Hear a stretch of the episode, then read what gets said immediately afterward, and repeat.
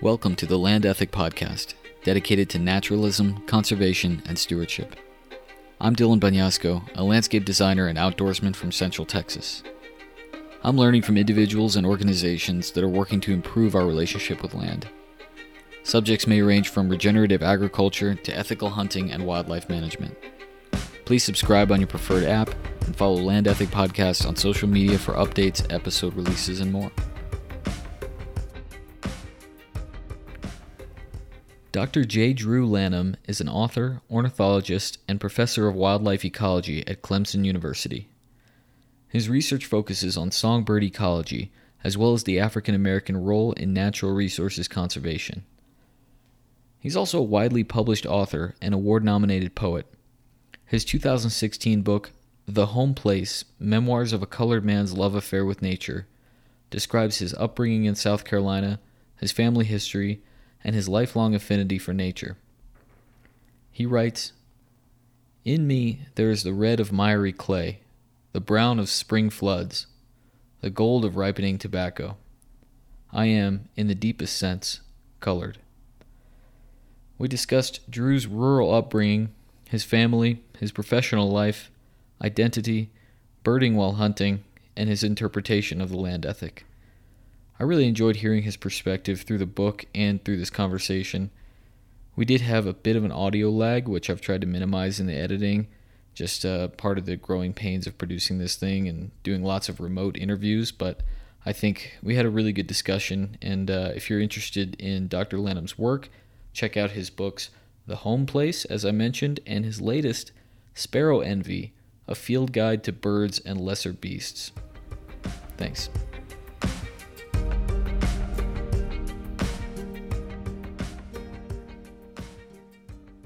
All right, I'm joined by J. Drew Lanham, Dr. Lanham, the author of um, several books now, but uh, one that I most recently read, The Home Place. Drew, how are you? I'm doing well, Dylan. How about you? I'm awesome. I'm really excited to be speaking with you. I uh, I was listening to a podcast with the the back backcountry hunters and anglers podcast, and your name came up in a conversation about people who are really carrying the land ethic set forward by Leopold. And I immediately went and bought your book. And um, I have a I have a confession. I read a few chapters of the hard copy, and then I in my research I watched a video of you, and I decided to go download the audiobook instead because I feel like your voice is so important to this story. And uh, I usually wouldn't recommend listening to the audiobook over reading the book, but uh, that's what I did, and I really enjoyed it. I appreciated that. Believe it or not, Dylan, when I did the audiobook, uh, two years after the book was published, it was the first time that I had read the book through. So that was it was something else. And a, a couple of times the um, the editor there, this wonderful engineer and editor, would stop me because, for example, you came across the word H O L L O W, and I said holler. And he said, No, I'm going to need you to go back and read that. That's hollow. I said, No, it's holler. um, so, uh, you know, I think it's important um, to for folks to get their voice out. Yeah, it really lent um, a lot of sort of gravitas and weight to the story again, I appreciate you reading the story. I appreciate you listening to the story because, after all, it's all about ultimately, um, as writers, I think most of us, especially sort of in this, I guess we'd call it this nature writing genre, we we want to be able to sit around a fire or a hearth or a dinner table or at a bar um, and and to tell these stories of our lives in nature. And so that's what i tried to do. So i appreciate i appreciate you reading and listening.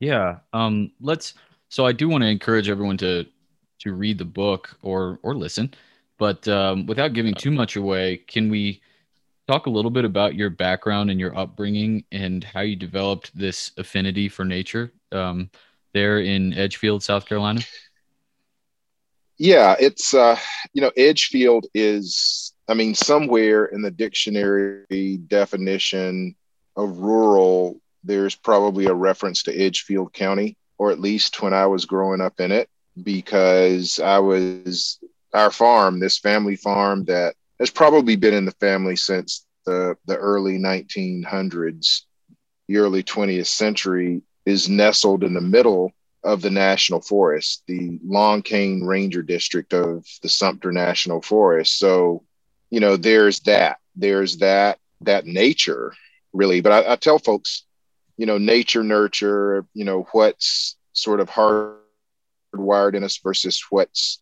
um, instilled in us by learning.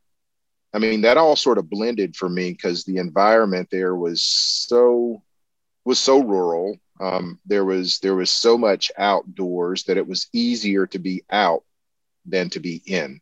And and that ease of of being outside all the time of traveling back and forth between my my parents house the ranch which was relatively modern and air conditioned fully fully wired and and plumbed was very different than my grandmother's ramshackle, where I slept uh, most nights, spent about half, of my time with her. That house was it was mostly wired.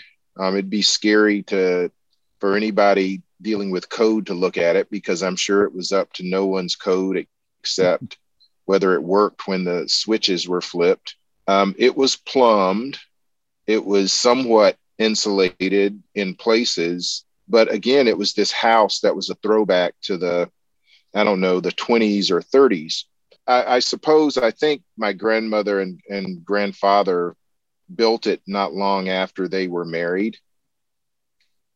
And it, it, it was it was for me um, a pivotal place because between my parents' ranch and my grandmother's ramshackle was maybe you know, as a kid, it seemed like miles of a dirt road, but really it was probably about a, a quarter of a mile of a, of a, dirt road that that that went around a little bend up a hill, then the hill crested, and then it went down the hill to my parents' house. And I I like to think it that every day as I walk that route, I would have to change from a ramshackle kid to a ranch kid.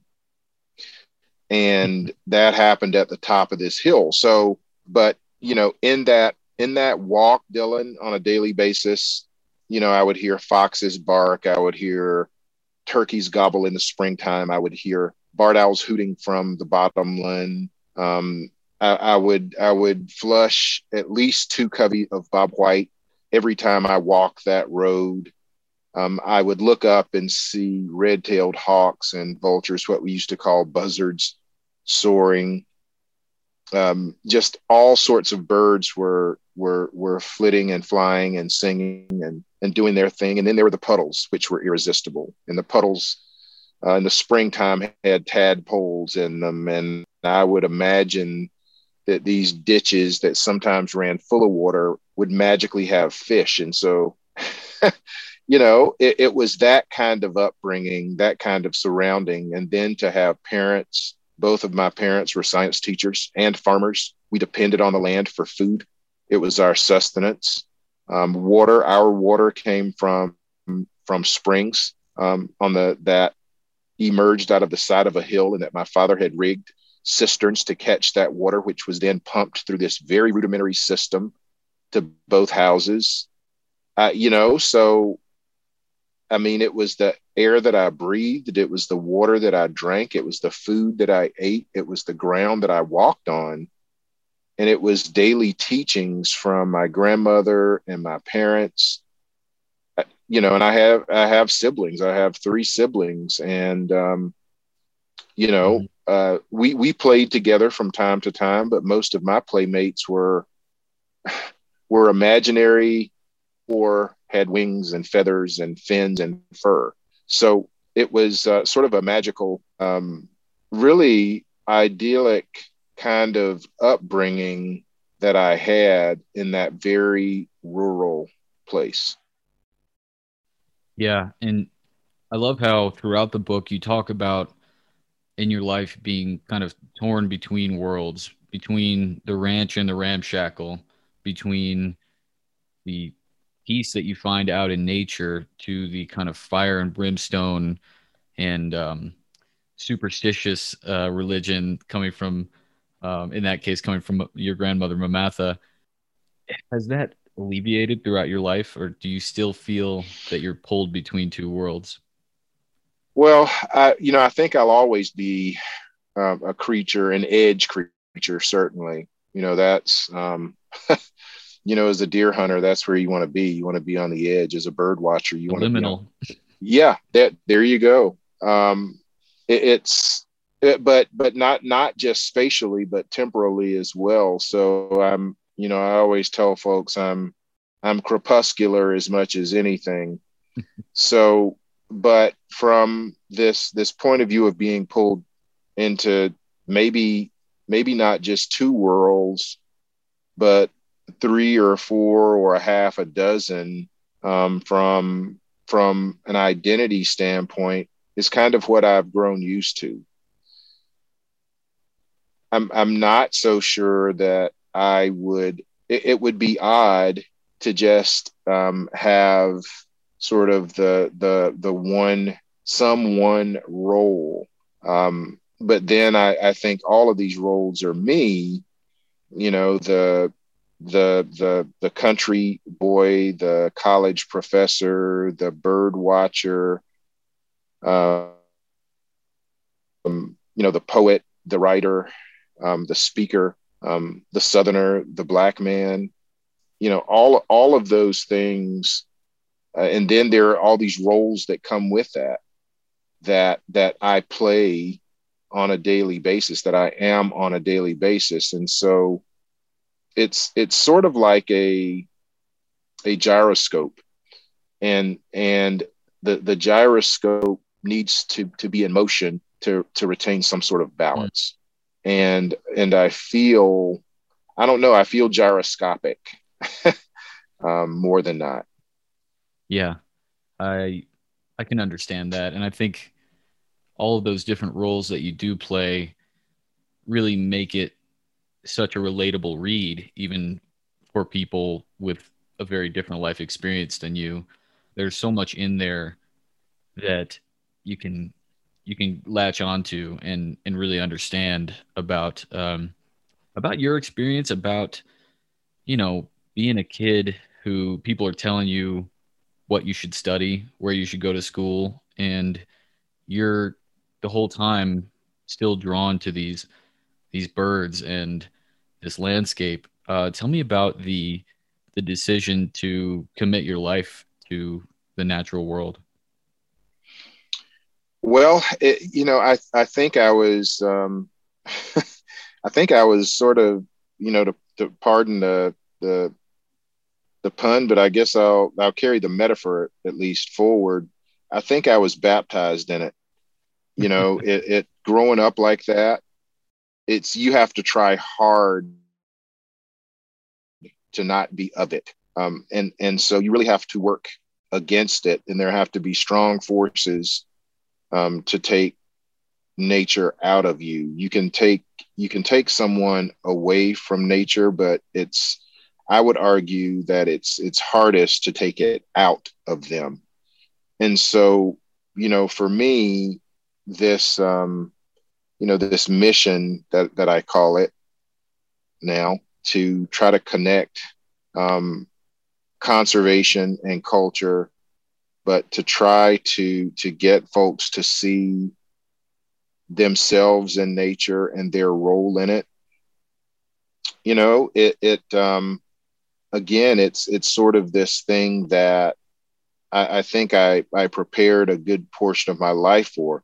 Now, other people had other ideas because they they didn't necessarily see the value in in my dreams because most people didn't know what an ornithologist was. Um, they they saw nature study as something that you either did on side and, and many folks saw it as something that a black kid didn't do or that a black man wouldn't find um, a living in so I've always been one, even if quietly at first, um, to to ask questions.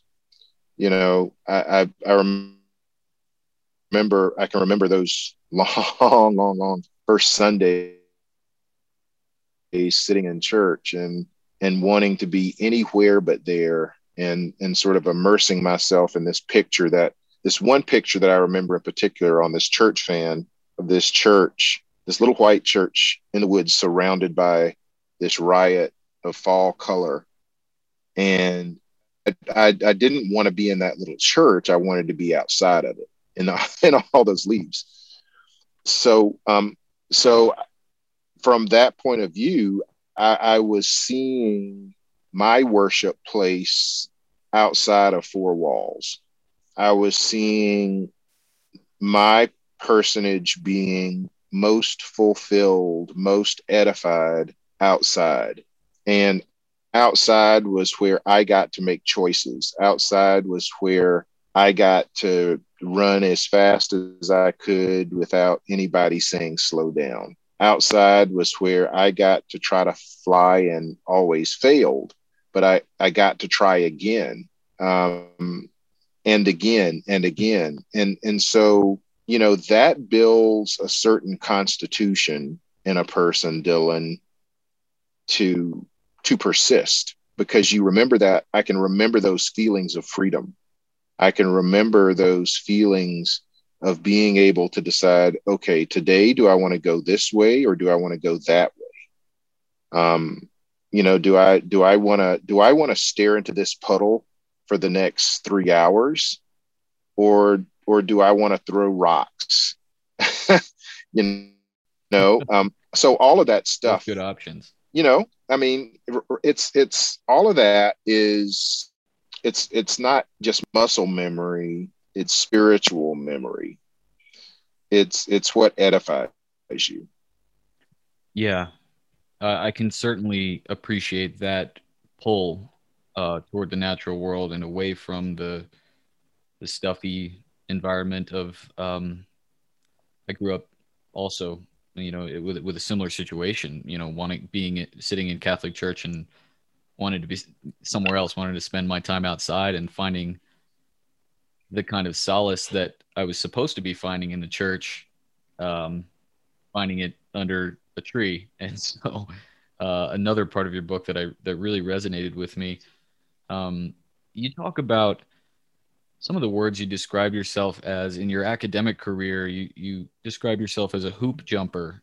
just kind of focusing on one hoop, the next hoop, and kind of ending up in this place where you really didn't have a plan uh you say and you also called you you also described i love this part described the enjoyment of becoming a bubba biologist uh who, who you previously weren't so fond of this uh of these folks on the other side of campus who seemed to be a little bit rough around the edges and maybe uh were practicing science a little bit differently. Can you tell me about um, those ideas about your hoop jumping and your your becoming a more pragmatic scientist, a bubba biologist, as you call it? yeah, it, it um, you know the I've I've always been good. I, I was saying before that I was I've always asked questions, but even though I've always questioned things, I frequently I mostly have followed sort of the path that has been prescribed or or that somebody pointed out and said follow that. And so I, I did that for a lot of years. And on those pads they're you know just hoops that you would jump through. I mean the ones that we all jump through of of of going to school you know um, trying to get good grades behaving yourself mostly um, staying out of trouble you know those kinds of, of hoops i i jumped through and lived up to the expectations of others for a very long time. I mean, it's a linear process of hoop jumping, right? Um, you you you see a hoop, you jump through the hoop, you go to the next hoop, and um, the thing about hoops is that it's okay if you set them up and you decide you're going to jump through those hoops. You can create your own hoop course, but when others are holding the hoop, um, they can raise or lower it.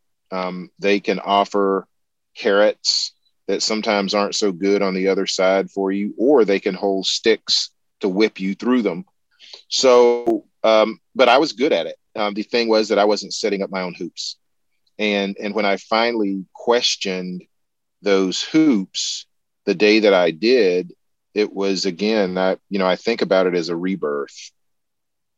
I think about I think about it again to sort of carry the the uh, I guess the Christian metaphor forward.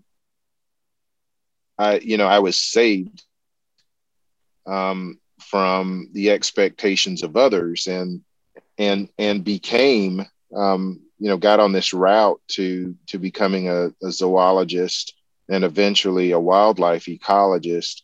Um, so so that was that was the hoops jumping that was really sort of easy for me.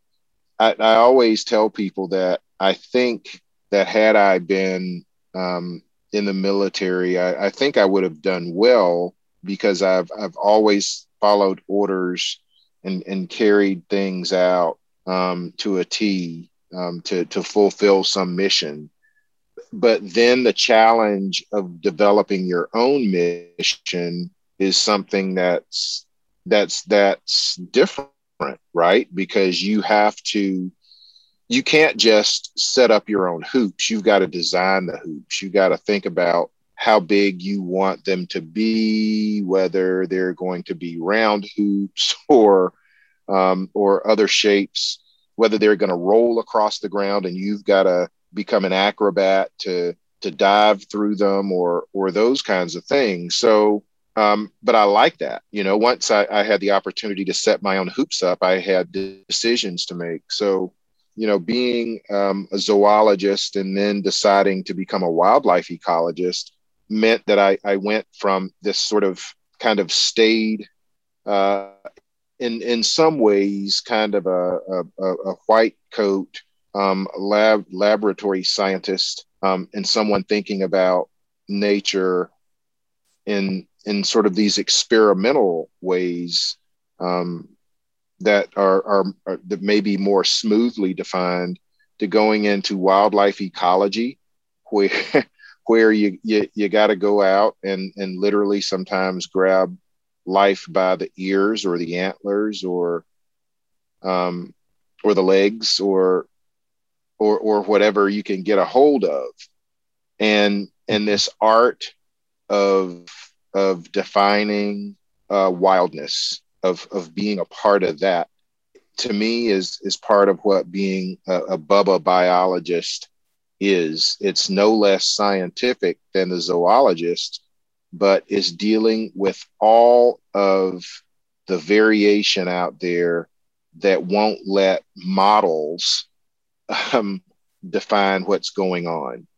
That you know, every time you go out there, um, there's this this this unpredictability that that pulls you, um, but also makes the job very hard um, to do. So, you know, again, I'm able to say I've been in both worlds and still sometimes straddle both those worlds of, you know, of someone who who's trained um, in zoology with two degrees and then my my PhD is in forest wildlife ecology.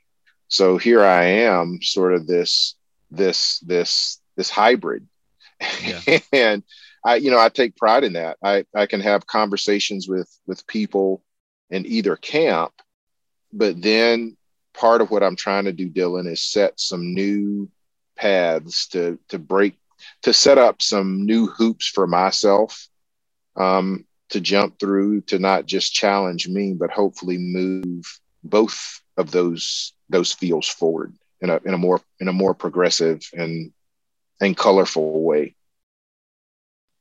I I think about it kind of like developing an action bias in and it's one of the reasons I do what I do as a landscape architect because I get to I get to make decisions and take actions and see the effect of of our hand on the landscape, which is much more attractive to me than studying um, nature in a vacuum. You know, in a in a lab in in a sort of more hermetic space. Um, So that makes sense to me as well. I, I do want to ask you in your years now, you've been a professor for quite some time at Clemson.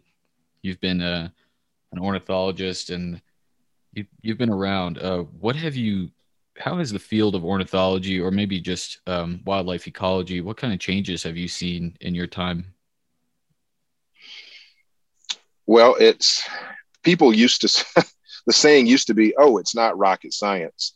Well, now it is you know, um, you know, the technology um, from satellite telemetry and being able to to to track things that way to the imagery GIS, for example, that's just revolutionized our abilities to to see the world um, and layer it right?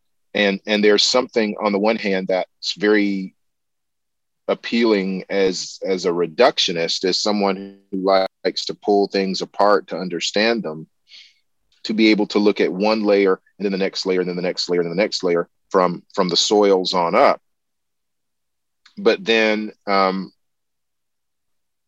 sometimes it's it's frustrating that as technologically adept as the field has become that I, I think the most critical side one of the most critical sides of what we do, which is dealing with the human animal, gets short shrift. And and so even on the the maps, you know, that as you look at layers, and I've watched people who know way more than I'll ever know about different creatures. Um, they lay out maps layer after layer, layer after layer that'll tell you, give you, give you habitat um, qualities that will tell you where this creature is likely to move in a given season in a given condition. And they so frequently leave out the layer that says oh but this creature is also likely to encourage these people in these neighborhoods or these communities. And and it's not a consideration. Yeah. It's it's as if people don't exist as if we don't exist on the landscape um, and interact as as as not just human beings but as fellow animals. So i'm disappointed when the human layers are left out and i'm especially disappointed when the different human layers of people those non-white folks that often aren't asked um, they're left out. So you know that's that's part of what the technological side of it has changed so rapidly um, that it, it really boggles the mind. But then the aspect of us really thinking about humanity, yeah, it's changing and it's getting better, but I don't think it's changed as rapidly as our desire to put nano tags and geolocators on creatures has changed. And part of that is our distance from one another, not dur- during just during a pandemic time where we had to distance, but that we lost the ability and we devalued Dylan telling stories, sitting around the fire, sitting next to the hearth or around a table or at a bar and winding a story to somebody and having them listen. Mm. You know, I, I it's it's funny. I've watched people pass by one another, people that I know pass by one another or pass by them myself and maybe you spoke or maybe you didn't but then 30 seconds later you're getting a text and they're wanting to have a conversation by text when we could have had this conversation face to face and yeah. I you know it makes me sound old but um i don't dig that right? I, I think i think that's part of, of technology that's quite frankly that's tearing us apart. Um that's that's that that's disconnecting us not just from one another but also disconnecting us from from nature. Yeah you you jogged a couple of thoughts there um, on the mapping aspect of things. I'm constantly reminded that mapping is it's a tool and it is often inadequate for an entire picture of um, for for instance, ecology. In um, in my field, you know, we you may have heard of Ian McHarg. came along and and yeah, and um, introduced that sort of layered, you know, early stage GIS mapping, and it's an incredibly powerful tool for for analyzing landscapes and and wildlife and ecology. But as you say, it is a curated image of what what you want to see. It's never the full story. No map tells everything because you're selectively leaving things off. And what I what I love about Leopold to, to kind of bring it back to the land ethic is that he he can't ignore the human's presence within the biotic community, and he urges everyone else not to as well. Um, not so much with mapping, in his case, with beautiful language, but you know that's one of the things that really drew me to his work is that um, I don't want to think about wildness or nature as separate from myself, just the same as I don't want to remove myself from the food chain um, which is the reason I hunt. And probably I, mm. from from reading your work, I think you may feel similarly. Um, mm-hmm.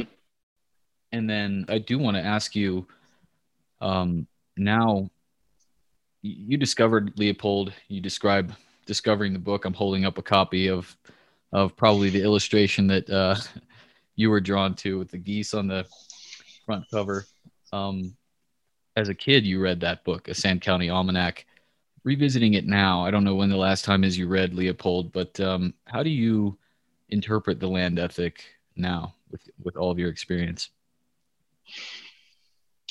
Well, uh, you know, I'm I'm I'm constantly pulling out um, my copy of Sand County and and revisiting it. Um, sometimes just a random page or two that uh, that the book falls open to, or that my finger finds, and I just read it. So I'm constantly in and out of it.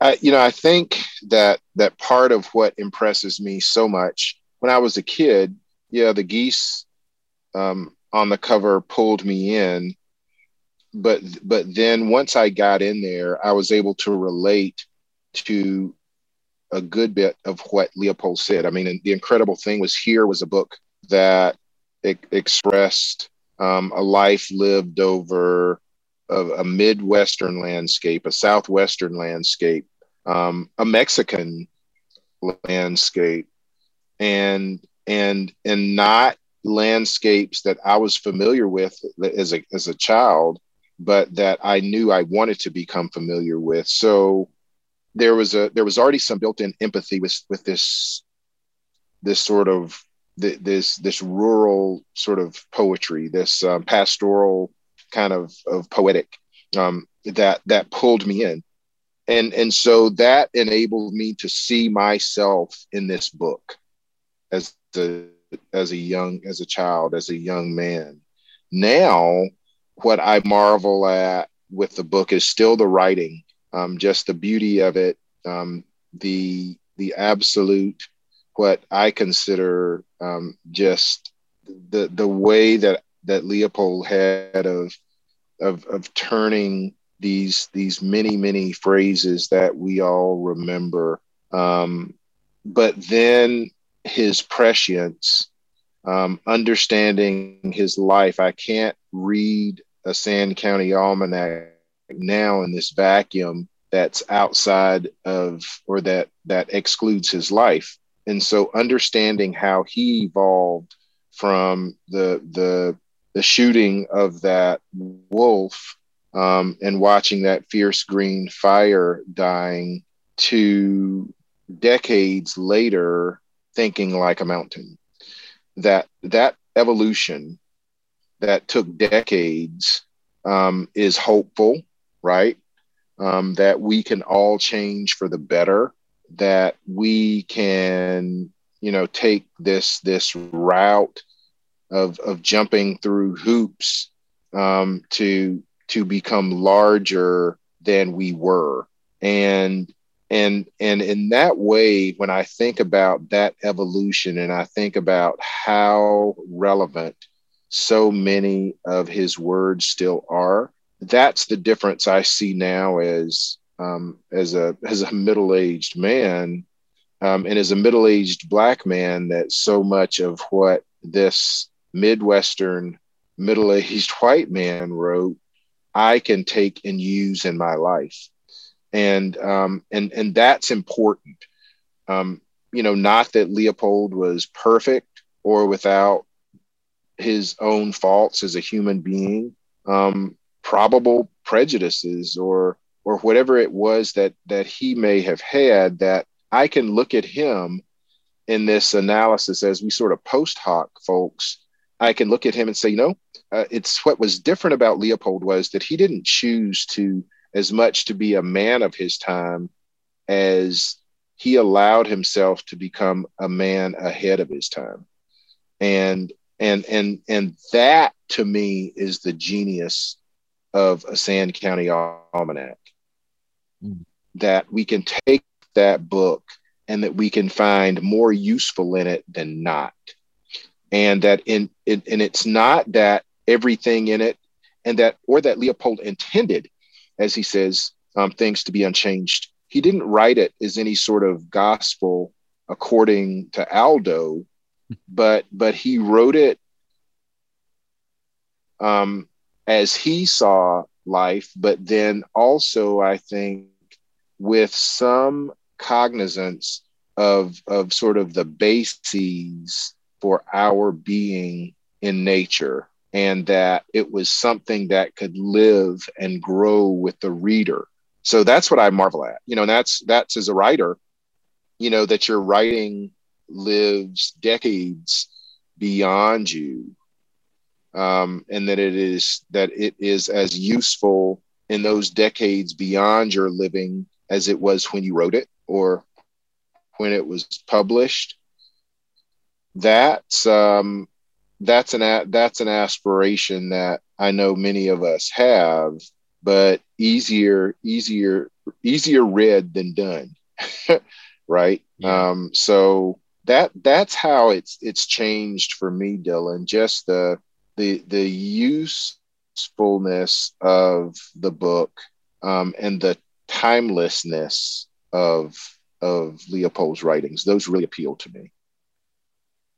Yeah, I think anytime there's a great work like that, whether in science or art, I think of it like like it's an assembly line and everyone we've got this complex puzzle and everyone's you know maybe solving one piece at a time and then Leopold comes along and fills in 10 pieces and passes it on to the next people and they're like, "Oh my gosh, you just, you know, um, put it all together for us." And and that's what it did for me. It kind of came into my life at a time when I really needed to hear it. And I love one thing that always sticks with me is the way that he focuses on on cycles and seasonality, and not just describing a snapshot of this landscape, but um, the the processes and the choices that these animals are making. And um, you know, that's one thing that I've I've learned to try to look for in nature rather than understanding what's happening now, understanding um, the larger, you know, the larger picture. Um, let's talk about your books. Clearly, um, Leopold was an influence. I'm sure that you've got a million influences. Um, the Home Place: Memoirs of a Colored Man's Love Affair with Nature. The title there. Um, tell me about the decision to use the word colored, because I know it was very intentional. Yeah, great question. Um, and and and not one without some intended, you know, provocation on my part, um, admittedly, but a question that um, that I I sort of hope people ask. But you know, it comes in part um, from um, what my my parents uh, grew up with. I mean, they grew up being called out of their names, obviously. Um, many derogatory names by by racists and and people who didn't respect them. Um, so part of it is in deference to um, to to them and and my grandmother and the time that she came up in. But then um, even for me, you know, I talked about being a creature of the edges, and I was the first generation of black children born into um, that wasn't born in in or the last rather i guess i should say that was born in a segregated unit i was born in a colored unit of um, of University Hospital um, wow. in Augusta. So my birth certificate says colored, um, and it, it said that I was in the colored unit. So you know, so that that tells you something that in 1965, which is 56 years ago, that um, that in 1965 enough had not changed so that people were were segregating babies at birth, uh, and people were seeing my life as not mattering as much as a white baby's life. So you know that's that's a large part of the reason that I use it. It's that direct legacy. But then I want people to understand the complexity of identity. Um, I want them to understand that I'm proudly a black man. You know, the my my DNA analysis says that I'm roughly 80%, um, roughly 80% Central and West African. But then there there are these other pieces of me, as I say in the book. Uh, um, you know, the the Brit, the the the Irish, the the the smidgen of Scandinavian, the the the tiny bit of of Native American, things like um, Southeast Asian and Iberian, all of those things. I, you know what? I want to know where they came from. It, it makes me, when I look at my genetic map, as we're talking about maps, it makes me a world traveler without taking a step. That that those people who made me, good or bad, have been global, and and so that's colored and and i'm colored by the soil. I'm colored by the clay by the sand by um, you know by by that, that tobacco drying in summer's last breath. I'm i'm colored by these these brown river shoals. I'm i'm colored uh, by the sky above me. I'm i'm colored by the earth below me. I'm colored by the birds that fly by me um, all of those things make me me. And so I refuse to disown the all of that beauty, all of that history. Um, and I need to understand the good and the bad of it so I can do better. So all of that to me, I wanted the complexity of it to come forward in that word colored. Okay. Yeah, and it fits with in the book you you sometimes um obviously in your affinity for birds talk about the way that you know you feel you feel colored uh, in in your own plumage. And um, we know how your attempts at flying ended up but tell me about uh, so i read the home place. We've talked a little bit about that. People just need to read that book. Um, it's i don't want to spoil too much but fantastic. Uh, my favorite book of the year. And i know it didn't come out this year but i just read it. Um, you did just release a new book called Sparrow Envy, a field guide to birds and lesser beasts, which is a collection of poems, right? I haven't read that one yet. Yeah.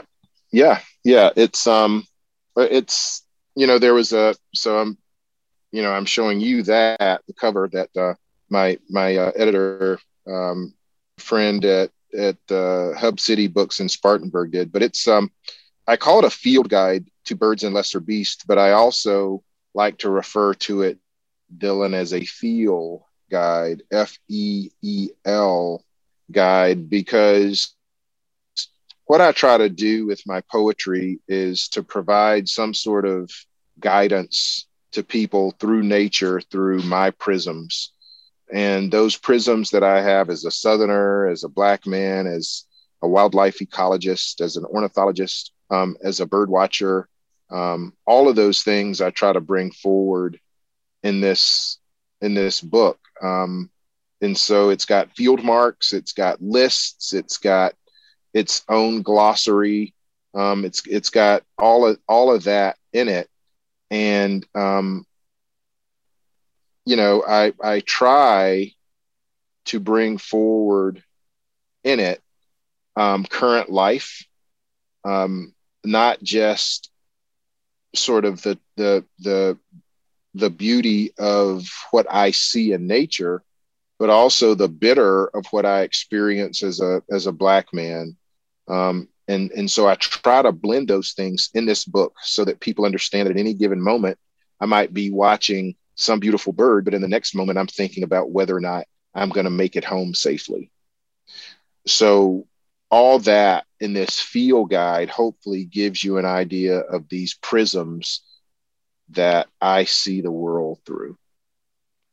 Well, I, I, look forward to picking up a copy. I think I'll actually read this one in hard copy because it sounds like uh, it's maybe um, more lended to that. Um, you talk about your experience in the field, and and in the book, um, in the home place, you cover some of this as well, feeling threatened or or afraid while birding, and um, how has that experience changed throughout your your time as a birder, as an ecologist? Do you feel that it has become more comfortable, more welcoming, um, or does it really just depend on where you are? Well, we're back to maps. You know, I, I mm-hmm. talk about range maps. I'm writing about range maps a lot in my next book. Um, but I, you know, I've I've sort of made a decision, Dylan. Yeah, it depends on where you are. Uh, it depends on the map. But then it hit me one day um, when I was when I saw a Confederate flag somewhere and some other flags that indicated that people might not think a whole lot of me, who might hate me. I saw them, and at first, sort of the same old feelings of, well, I need to stay away from that place, or um, or even even fear. Suddenly, I decided I said, you know, I'm not going to let others determine my range. And I'm going to be smart about where I go, obviously. I'm not going to walk into a lion's den. But at the same time, that each time I set my eyes on some place or something that I want to do and I don't let somebody else limit me, that is what I call micro protest.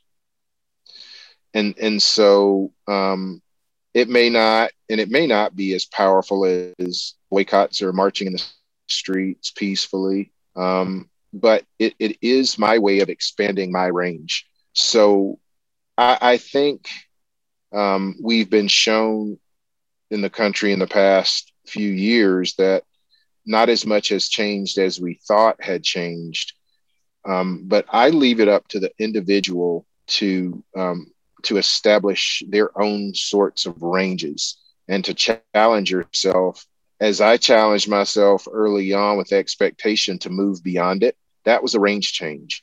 I have to expand my notion of where somebody else wants me to be versus where I want to be. And I'm doing my parents a disservice, my ancestors, my grandmother, all those people before me, including those people who were in bondage who had no choice to go where they wanted to go or do what they wanted to do. If I am letting someone intimidate me into being limited, then then I'm I'm doing all of those people who set this in motion for me to be free um, and to be who I am, to write this book, I'm doing them a disservice so I'm trying to expand my range beyond those limits of others' expectations again. Good. Yeah, you should. You should. Um, tell me about some of the places that birding has brought you in your career. Well, um, so last count, I've seen, let's see, the only states I'm missing are Hawaii, um, North Dakota, which has some really great sparrows um, and prairie that I want to see. I also want to hunt in, in the Dakotas. Um, yeah. Let's so so Hawaii, North Dakota, um, Idaho, and um, yeah, so 47, 47 states I've I've been able to to see and and and bird there and and and sort of be in nature there. Um, the North Cape of South Africa, and then up into the Kalahari was uh, an unforgettable experience. The Peruvian Amazon. Um, I, if the Peruvian Amazon will teach you quickly that nature um, rules. it it will cut you down to size um, and and potentially you know something else's palatable bites if you aren't careful. Um, Pan, uh, let's see, Costa Rica, Cuba, um, you know, so so a little bit of Central America, uh, Alaska a couple of times. I mentioned the states I know, but but Alaska is another world and so expansive, and and I'm looking forward to going back there. Hopefully, um, in the next year or so. Um, I, you know, one of one of my favorite places, and I noticed um, on one of your previous podcasts, you had um, the CEO of of the American Prairie Reserve, and uh, and that place is absolutely spectacular um, to be able to to to be in a place with with large herds of free roaming bison um, and that sea of grass. Prairie is something someplace special for me. Wisconsin uh, is is highly underrated from a bird perspective. One of the most diverse landscapes I've ever been in. One of the most beautiful wow. um, landscapes. I, I know why why Aldo fell in in love with it. It's it's absolutely spectacular. And I used to do bird tours there with my friend David LaPuma. Um, but then you know, home here in South Carolina, um, it, it's we're such a we're a small state, but um, you can be from the mountains to the sea and in a little over four hours and and see all of that diversity in between. Um, I love to to show people um, you know the the amazing diversity here to show them you know ravens and peregrine falcons and maybe hear a ruffed grouse in the morning and by lunchtime have them in the midlands looking at endangered red cockaded woodpeckers and hearing bachman sparrows and by by by the time we get from barbecue at lunch to shrimp and grits at night and by the way we would have had grits for breakfast too um, but we're going to have shrimp and grits at night. We can be down in the Ace Basin um, looking at swallowtail kites above us, um, maybe um, somewhere hearing black rails. But then we can have our feet um, on the same river shoreline, the Combahee River, where Harriet Tubman liberated 700 plus enslaved peoples. And to hear those birds and to see that river flowing by and to know that the tide is rising and falling on the pluff mud that enslaved people moved millions of metric tons for to grow rice and that Harriet Tubman in sort of one fell swoop liberated so many of them that makes the birds that makes nature even sweeter there. So you know those are the kinds of places. It's taken me to some to some awfully exotic places and more that i hope to see. Um, but i always come back home to to south carolina um, to south cac as some people call it to um, so home is the experiment home is the baseline travel is the experiment rather home is the baseline and we compare the experiment against the control and and I love doing that um, because there's a lot to to love here in in South Carolina. There's a lot that needs to change as well here and across the country and world. But I like being able to come home, and the pandemic has has taught many of us that that that home is a worthy place for our hearts to be, and so um, I'm trying to practice um, as much of that as I can while still fly, flapping my wings and, and flying hither and yon um, every now and again. Beautiful. Um, I've just got a couple more questions. If you've got a few more minutes, is that okay? Sure. Okay, we'll, we'll wrap up here. Um, the last thing I wanted to talk with you about is hunting. I I'm not a birder. Uh, I knew a few birds, but my the majority of my birding experience is impromptu when I'm sitting in the woods, not seeing deer, um, and the birds are waking up, and uh, you end up just watching some woodpecker for 20 minutes. Um, tell me about kind of your hunting experience and your birding experience and how how those overlap, or maybe they don't. Maybe you separate them. Oh no, they totally overlap. I, you know, my middle name is overlap. um, it, it's it, it's it's important for me as a hunter for people to understand. I make no bones about it. I'm not hunting um, for food to survive. Um, I'm hunting for soul food to thrive, and and so it, it helps me understand my place being in that deer stand, um, being 20 feet off the ground, um, watching the woods wake up, you know, hearing things walk around you. Um, that that to me, and, and it's if you think about it, it's it's something that's counter to what our limbic brain is telling us to do to get out of a warm bed to go and walk through dark woods to perhaps stumble into something that you shouldn't um, but then there's a certain comfort to me once i get up that tree you know that challenge of overcoming the dark of overcoming the unknown and what you can't see.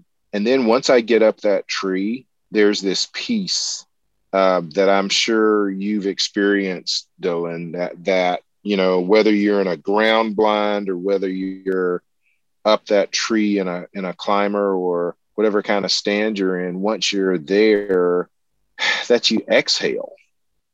And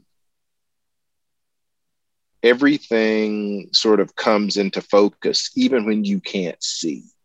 And you may be cold, you may be uncomfortable at times, but you keep doing it.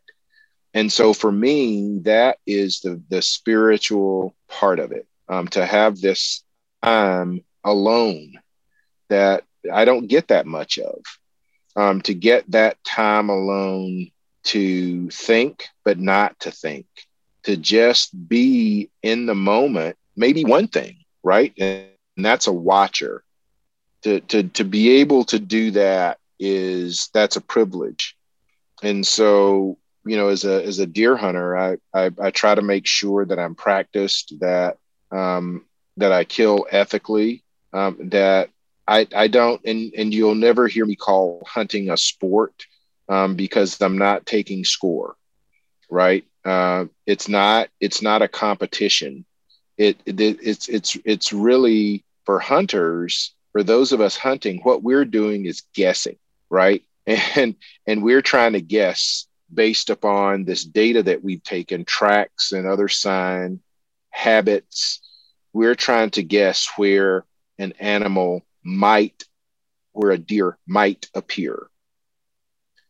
And, and then we have a decision to make. We have a decision to make whether to to to to flex that that trigger finger or release that that, that string or to not and and those decisions that decision of life and death um, will will will it to me it's the measure of in part of who you are and you know i find myself these days i i haven't done the the math exactly, but my guess is that I'm probably about a three percent hunter. That's my success rate. Uh, that's not enough. I'm right there. Deer wise, that's not enough to, uh, you know. And um, but we keep going because we get fed this soul food without ever seeing a drop of blood.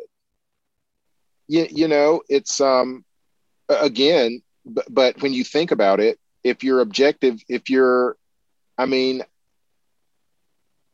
my, my objective as a non subsistence hunter, but one who depends upon hunting to keep my spirit alive, you know, that, that experience is critical. And it, it's, it's, it's not critical that I see deer necessarily, but it's critical that I get out there and, and and that I have in my mind and in my heart this acceptance of what I may or may not see. Yeah. I I've had a very similar experience with uh, one of the one of my favorite parts about the book, and I won't give it away, but your um your first Daisy BB gun and what you chose to do with it. I think at every point in every young man's life, there's a point where he releases a slingshot or shoots a BB at something he shouldn't. And um, it goes to show that those hunting ethics are not necessarily, I don't know, maybe they are innate, but I think often they're learned the hard way or they're taught uh, generationally.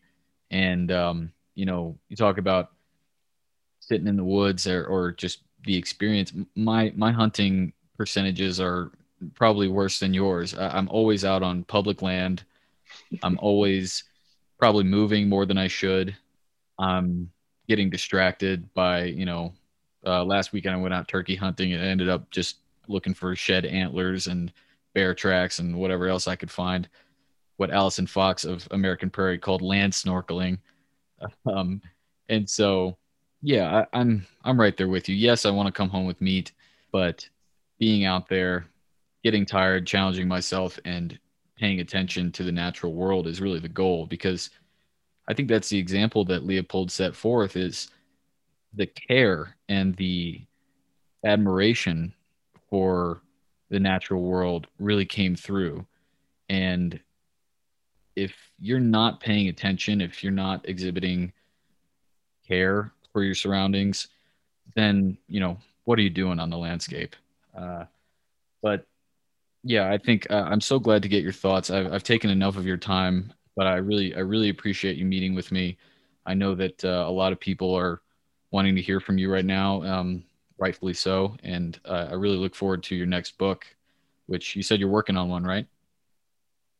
Yeah, th- thank you, Dylan, for thank you for asking. Really, it it um it means a lot to to have the questions that you've asked asked of me. It's important that we talk about ethic and but it's also important that we just have these conversations.